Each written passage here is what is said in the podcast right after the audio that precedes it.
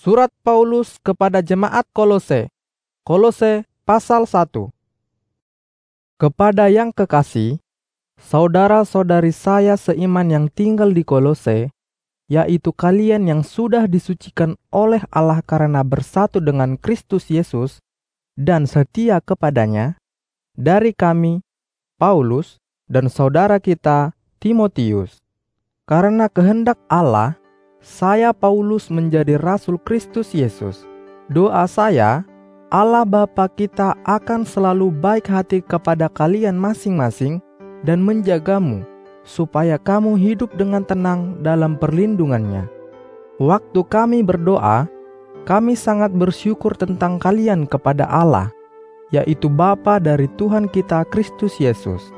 Kami bersyukur karena kami sudah mendengar bahwa kalian terus percaya penuh kepada Kristus Yesus dan juga sangat mengasihi semua saudara kita, yaitu kita semua yang sudah disucikan oleh Dia. Dan kalian terus percaya dan saling mengasihi karena yakin bahwa kita pasti akan menerima apa yang sudah Allah sediakan untuk kita di surga. Kalian sudah belajar tentang itu di dalam kabar baik, yaitu ajaran yang benar tentang Yesus yang sudah disampaikan kepada kalian. Dari berita itu, kita mengenal dengan benar bahwa Allah sangat baik hati kepada kita. Kabar baik itu juga sedang disampaikan ke semua daerah di dunia. Dan seperti yang terjadi di antara kalian, semakin banyak orang menjadi percaya dan cara hidup mereka diubahkan. Yang mengajar berita itu kepada kalian adalah Epafras. Memang dia adalah sahabat kami dalam pelayanan Kristus. Dan dengan setia, dia bekerja sebagai wakil kami di daerah kalian. Pada waktu dia tiba di sini, dia menyampaikan kepada kami bahwa kalian sangat mengasihi kami dan semua umat Allah dengan kasih yang berasal dari Roh Kudus. Karena itu, sejak kami mendengar tentang kalian, kami tidak berhenti berdoa untuk kalian. Kami selalu memohon supaya Allah membuat kalian menjadi orang yang sangat bijaksana, supaya melalui Roh-Nya kalian bisa mengerti cara hidup yang sesuai dengan kemauannya. Dengan begitu, kalian akan selalu hidup sebagai milik kepunyaan Tuhan Yesus, dan Dia akan senang dengan semua yang kalian lakukan.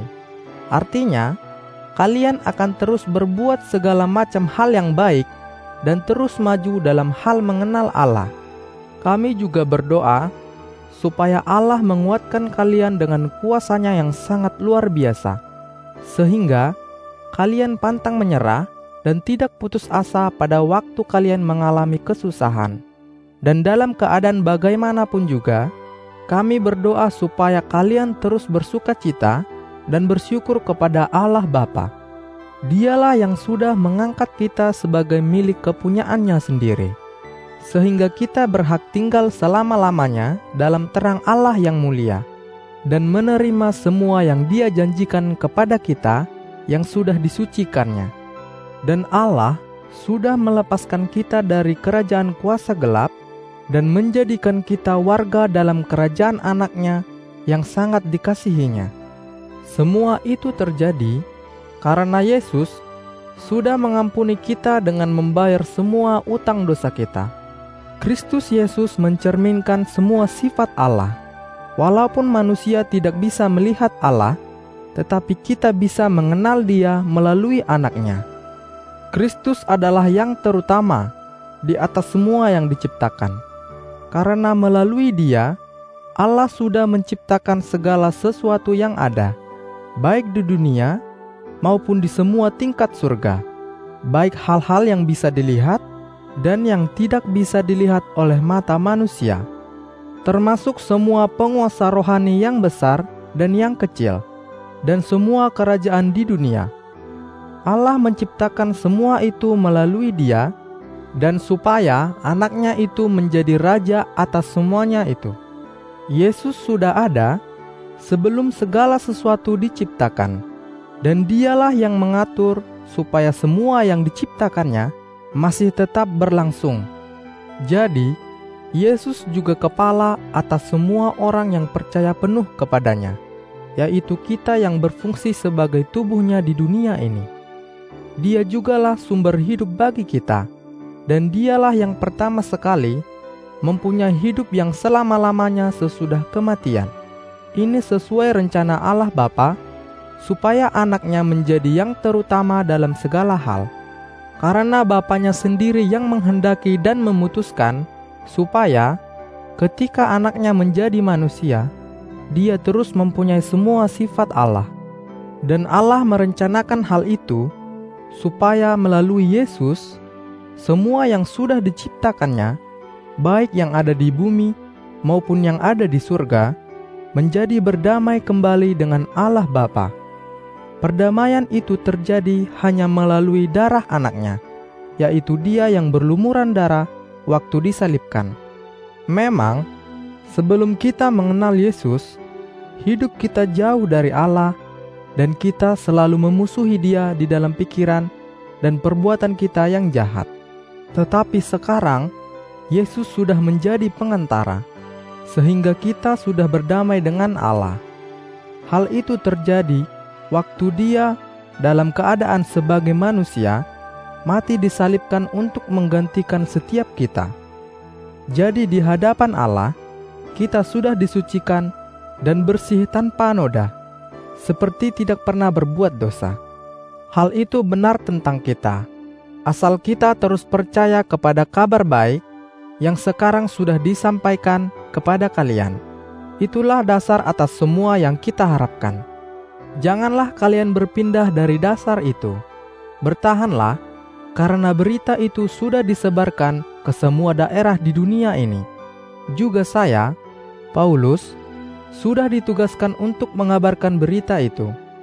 Sekarang ini, saya senang karena saya tahu bahwa penderitaan yang sedang saya alami di dalam penjara ini sebenarnya demi kepentingan kalian dan semua pengikut Kristus.